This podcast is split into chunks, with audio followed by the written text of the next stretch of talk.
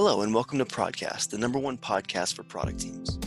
The PRODCAST podcast is dedicated to bringing you key insights and learnings from the world's finest product managers and product leaders.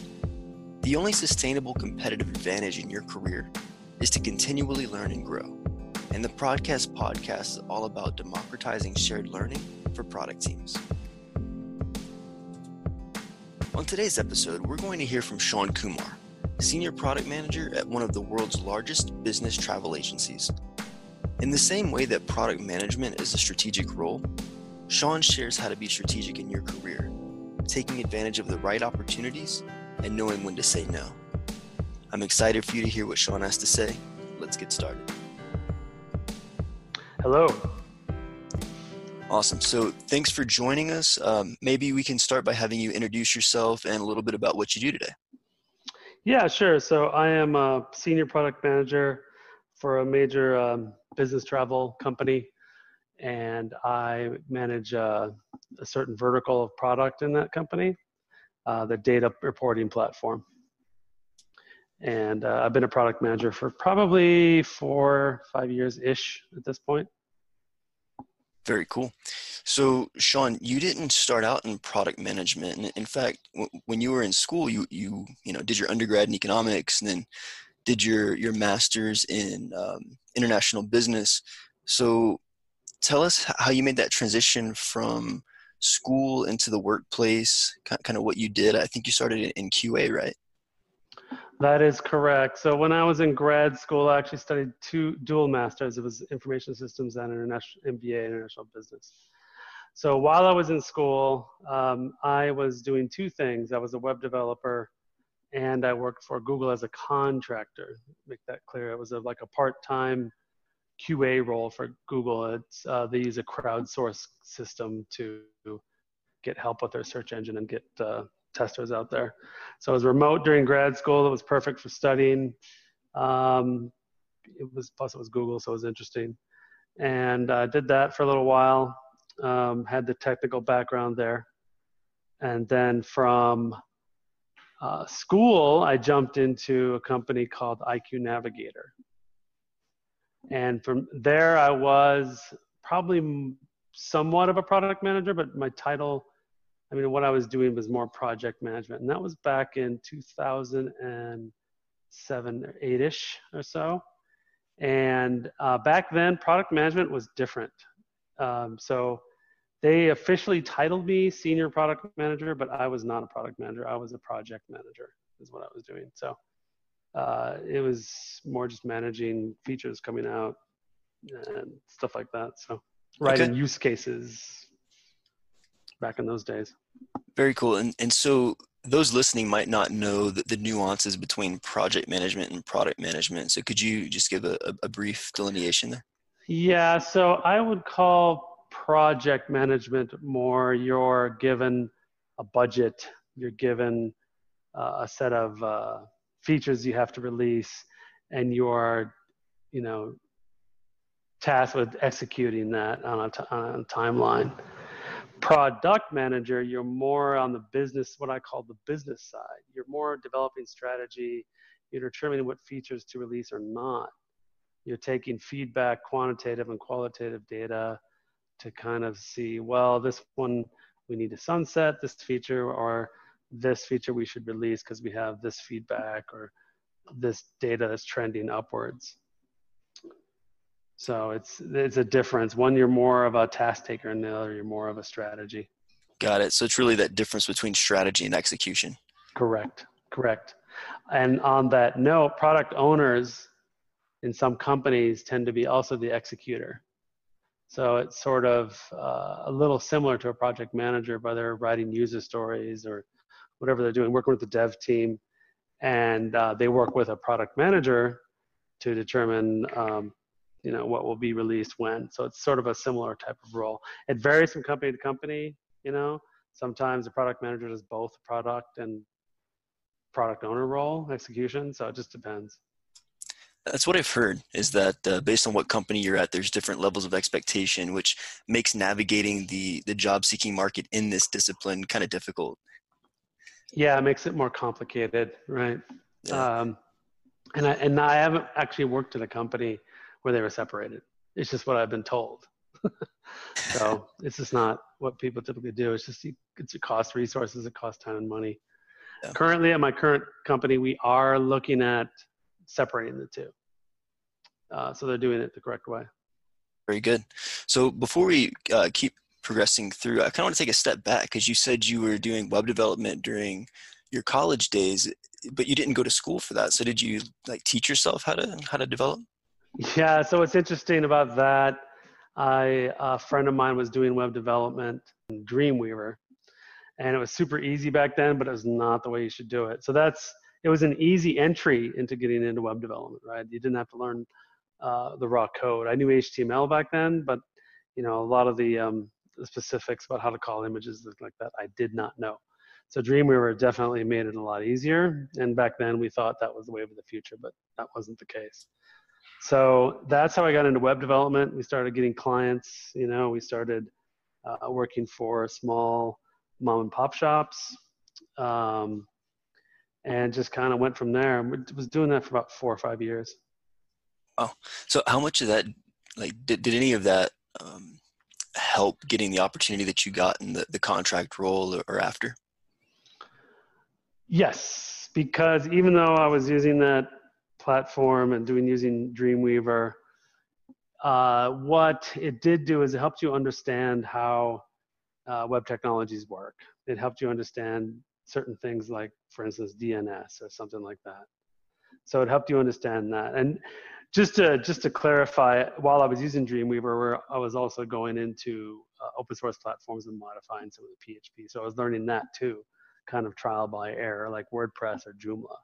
So I learned a little bit, a lot there, probably a lot more there about databases and how to troubleshoot P H P. So that was one thing. You know, it's one thing that when somebody builds code from raw, it's another thing if you're just troubleshooting it. Makes sense. Yeah. And, and so you, you had a Q A role uh, as a contractor, you, mm-hmm. you became a project manager, and then you went back to Q A. So what, why the transition back? Well, so I was recruited by a um, guy out of uh, Bay Area. He needed help with his startup. And he was recruiting me. I had just gotten laid off from uh, I Q Navigator. And he needed help to get his startup going, and he needed Q A help. So he saw my background and said, well, I don't need a project manager right now, but can you help me with Q A because we don't have any. So I, I basically started and helped b- build the whole entire Q A. Okay. Um, which I'd never really done before that. Um, Google Google Q A was a much more prescribed, you know, much more uh, rigid. Where this was okay, start Q A in our st- Q A in our platforms. So, well, what was that experience like, having to kind of build something from the ground up that you were familiar with but hadn't really done before? It was it was, you know, it seemed simpler at the time. I was like, well, I just need to test sites, but it's got much more complicated the more I did it. As as we did releases, you know, there would be there'd be some lessons learned there where there was bugs that would come out. So, you know, nobody likes bugs or major bugs. So I had to kind of develop a strategy on how to prevent those from coming out. So I had to learn how to write test cases, and I had to learn how to, you know, use Selenium I D E for automation and things like that. So it was a long learning process. It seems to be a pretty common denominator for professionals who who find success in their careers, is that they're always having to learn something. So something by demand, right? It's like there's a demand in a certain area, and it, it's either sink or swim. Exactly. Well, cool. And so you helped get the startup the startup off the ground. Uh, was that Iron Horse? Just to, to clarify. Yeah. Yeah. Okay. Yeah. Very cool. And well, so I mean, they were already working uh, quite a bit. They just didn't have much. Um, Q A at the time. Got it. Okay. And then you were able to kind of grow a team, becoming the, the Q A manager. Is was that um, just out of necessity for the company, or was the company growing? Like, it was out of necessity for the company's growth. Yes, it was growing at uh, exponential rate, and there was a lot of um, platforms we had to test. It was more than one person could handle. Got it. So we had to we had to recruit uh, some other engin- other Q A analysts. Okay. Testers. So you knew the individual that recruited you to the company, I believe you said, is that correct? Well, we had been talking for about a year. Yes. Okay. Okay. So, so whenever, you know, it was acknowledged that the team needed to grow, um, what do you think he attributed to you to say, hey, I, I think, you know, Sean is the person to, to lead this team. Like, he's good at Q A. He's kind of built this team from the ground up, but I really think he could lead a team. You know, that's, that's an interesting question. I think, I think what it was, was just the basics where I was there the longest in Q A. I knew, uh, I knew the platforms. I knew what to test, what, you know, how to do that, and what approach to take. Uh, I think that was more along those lines, this experience at the company. As far as the leadership, yeah, I mean, there was definitely that because, because of my experience. Okay. I guess that project manager position did come open eventually because that's what you transitioned into, into next. Now, keep it in mind when, when you're in a small company, you just kind of wear many hats, right? Got it. So you don't, it's not delineated in the same way a big company is. So it's just like, you know, people need help with something and you just go and just do it. So I tended to go rogue quite a bit. Um, and, you know, just started helping people, helping projects more and more and more. I was still being a Q A manager or being a Q A tester also. So again, it's wearing many hats. Okay. But you, you didn't have to go do those things. So, you know, what no. was it about being in a small company that, you know, you felt the freedom and autonomy to go do that? You see a need, you see a demand, you see a project that needs help, and you, you volunteer yourself. One of the, my biggest problems is never saying no. And it's something my C E O always said, you need to say no more often. You're, you're going to overwhelm yourself. So I, I like, I like to find, you know, where things were, there was a great need for something, you know, where I could learn something new and, and try something out. So um, I, I like to help. So it's just kind of in my nature. Cool. Yeah. I hear that a lot from, you know, successful professionals who have had many different opportunities and had some, some growth opportunities in their career, that they were just proactive and maybe did some things without asking, and it turned out, you know, in their favor. But yes. what, what would be some advice that you would give to someone who maybe that doesn't come as naturally to, um, to help them, you know, put themselves in positions to find or see those opportunities? You know, I would say look for opportunities that interest you. So if there's a need somewhere and it seems interesting to you, uh, then I would pursue it and look at it and research it and then volunteer to help. You know, you can volunteer your time. Sometimes companies will say, sure, you know, can I help with this project? And tell them why. Tell them you want to learn it. Or let's say it's, uh, there's a team member who who is already managing the project, to say, hey, I'm, you know, this is something I want to learn technically or skill-wise, and, you know, just, just pursue it. it. But you have to look inside and say, is this, is this something that interests me? You know, Definitely. otherwise, otherwise you'll get involved in something and, and then you'll become overwhelmed and you won't like it. And it becomes tricky then, then you're, then you're, you're in deep. Yeah. But if it is something you're interested in, I don't think many people will turn down free help, right? Course not. Generally not. Generally not. Um, you know, people are busy. They always have meetings. The bigger the company, the more. Um, but there, there are certain things that are easy to help with, right? Like, I can help you test that site, or I can help you uh, look at the usability of a site. I'm just using that as some examples. So you, you let me. I could look at the usability of a site and give you some feedback. Um, you know, here's some feedback you probably didn't ask for, but I'm I'm providing it. That's what I was going to ask next is, you know, so, some people are kind of timid, right? Whether it's asking for mentorship or asking to help out, um, that, that fear of rejection often holds people back from asking. So if someone is kind of more reserved of formally saying, hey, can I help you volunteer some time? Well, would you suggest just kind of seeing where a need might be and uh, doing some work on your own and then offering it up?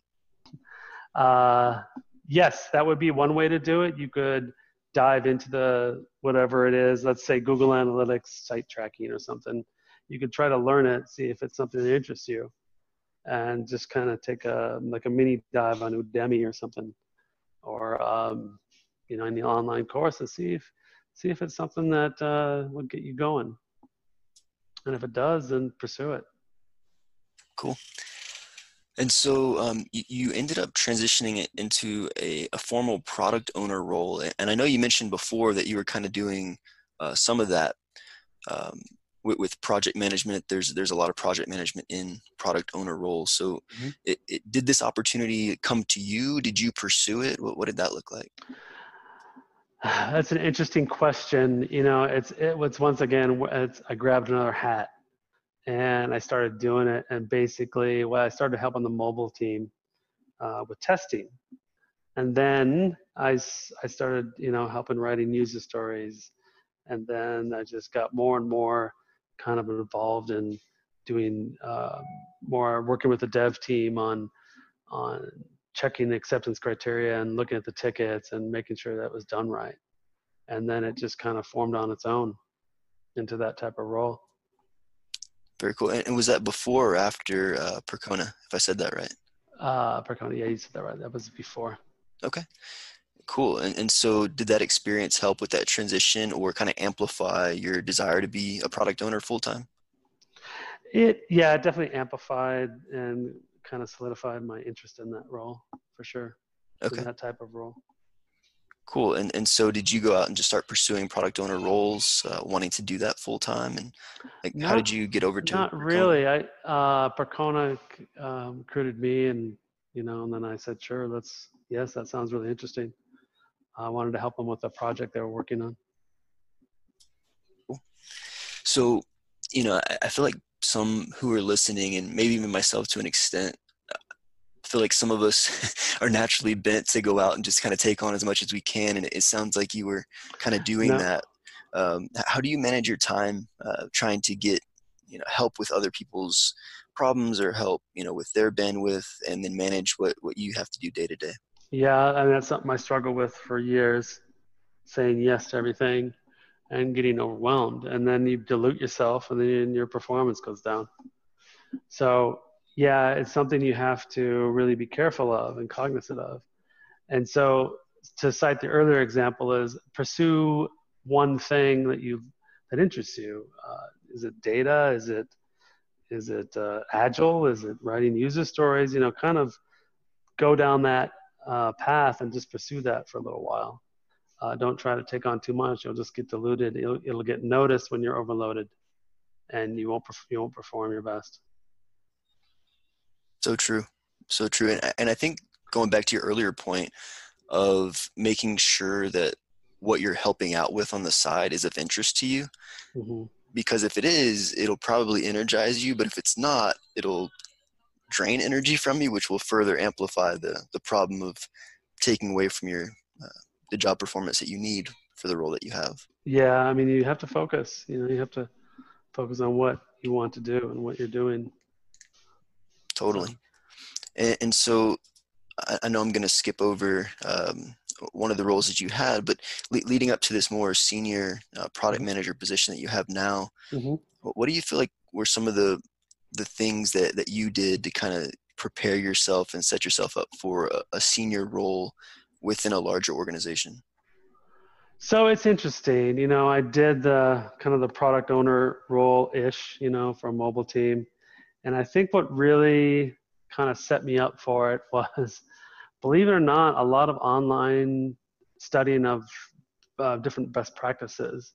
Um, you know, and I, I liked it. I was attending uh, different meetups at Product School or something like that, or watching uh, different courses online. I really, as the product manager role as it was defined in the industry, it seemed really interesting to me. It took a lot of my background, which is diverse in my web development, Q A, project management, and support, which is quite a, a little while ago. And it kind of took it all and kind of combined it into one role for the most part. So I just learned all the terminology. I read Crack the, I think it's called Crack the Product Management Interview. I read that, you know, and I um, really tried to understand the lingo and the the thinking around product management in the industry, and the latest thinking, you know, not not not what was done in the past, because product management is changing uh, a lot. Uh, and some of the latest things are jobs to be done, which is a big thing, and uh, now in the past three or four years, uh, which a lot of companies are uh, using to develop their features, especially even Google. So, so you did a lot of a lot of studying, um, looked at kind of what some of the trends were in the field, and made mm-hmm. sure that you were familiar with them and studied up on them to basically uncover what you needed to know that you might not have known at the time. Correct. Correct. Very, very cool. And so someone like me who, who doesn't have a technical background, let's say a year and a half ago before I got into a product, and didn't have basically, I, I was in the tech industry, but didn't, wasn't technical myself per se. What advice would you give someone like me a year and a half ago trying to break into the, the product space? You know, if you don't need a technical background, but it helps somewhat. It depends on the, it depends on the company and the platform and the role and the team, right? They, they, it helps to understand some technical nuances and technical challenges you might have, especially if what you want to implement will cause a lot of technical debt. You need to understand what that means. So I would say to, to really break into it, you could, you know, you need to kind of understand what a product manager does. I mean, is it something that you really want to do? You know, because it is a very, uh, one of my old mentors told me, it's, you're like the hub in the middle of a bicycle wheel. And you have all these spokes coming into you, and they're all basically inputs, right? If you want to visualize right. it that way. That's good. So you, so you have to, you have to understand all the inputs, and you have to be able to act on them and, and plan your um, product releases that way. I mean, is that something that interests everybody? Some people, if you're an ex-developer, you just want to focus on one thing and just code and not be in meetings all the time. So, you know, you just want to be left alone. So it just depends on how you work best. Do you, are you more of an introvert, extrovert? Do you like being in meetings? Do you not? Do you want to just sit in front of a computer and, and work on something and, you know, let, let yourself be creative in that way? So you have to kind of think about that, how you, how you like to work. Yeah, definitely lots of meetings, uh, stakeholders that you're involved with. So um, yes. being overly yes. introverted might not be the best personality type, but um, I do know some introverts who, who do the P M role pretty well. But. Yeah. I mean, there's ways, there's ways to do it. I mean, I work remotely, so that yeah. helps. Um, but working remotely almost makes you an introvert, introvert. So, because you're not constantly interacting with people. So it's funny. So you mentioned earlier that you had a mentor that gave you some advice, and I really, I really think that mentorship is one of the most underrated things out there that professionals should be taking advantage of, of having and being a mentor. So take us through um, what the benefits were of having a mentor, and, and maybe some other things that you took away from that relationship. Yeah. So mentorship is, it's, in my experience, it's not something that every company does. Uh, you can seek somebody out to try and let them know, you know, hey, I would like you to be my mentor, you know, as I have questions. And it needs to be somebody outside your team. It needs to be somebody that's not your boss. And it needs to be somebody that you can bounce questions off in, in confidentiality, you know, because we all have different struggles, you know, politi- uh, political stuff in the company, or questions about how to approach things. Um, yeah, mentorship. I had a mentor that I leaned on unofficially, and that was based on our mutual interest in how to run teams. We kind of aligned on that. So I would go to him and say, what do you think of this? Because he was, you know, he was passionate about product, building products as much as I was. So that's where that came from. An official mentor years ago was assigned to me in a, pre- a company before grad school. And it was fine to understand, you know, how the company worked, but it wasn't about what I was doing really, because that person wasn't in my department. So it can, it can vary. It can be a mentor to help you navigate the, the company and the culture, or it can be a mentor to help you with your passion or your job, depending on who it is. Yeah, so, sounds like both would be beneficial. One within the company to kind of help you, especially if you're new, uh, navigate who's who and, and what's what, but then someone maybe outside of your department or even outside of your company, uh, specific to your craft. Correct. Correct. Very cool. Correct. So this has been great so far, uh, Sean. I, I really appreciate uh, all the insights and, and all the learnings that you shared. So to, to cap off, uh, I'd love to get kind of that final piece of advice that you would give. If, if there was one like critical piece of career advice you'd, you'd want to give to our listeners, uh, what would that be? So career advice in general, you know, there's two types of people out there. There's the ones that are more entrepreneur mind, and there's the ones that just want to do a job. Figure out who you are. Figure out what what you like to do um, on a daily basis, just for work. Don't try to put yourself in a in a role that just doesn't fit you. Don't don't force it. Um, really try to try to understand yourself. Once you do that, you could and you understand what interests you. Uh, there's nothing stopping you. I mean, you can do almost anything. Completely agree with that. So, and it's tricky to do. It's not. It's not an easy thing to figure out. A lot of us have many interests, and that's fine. But just grab one or two of them and pursue them, and that that can take you down many roads. You can go down one road and then go to another road, and it it many paths, you know, in life and many different career paths.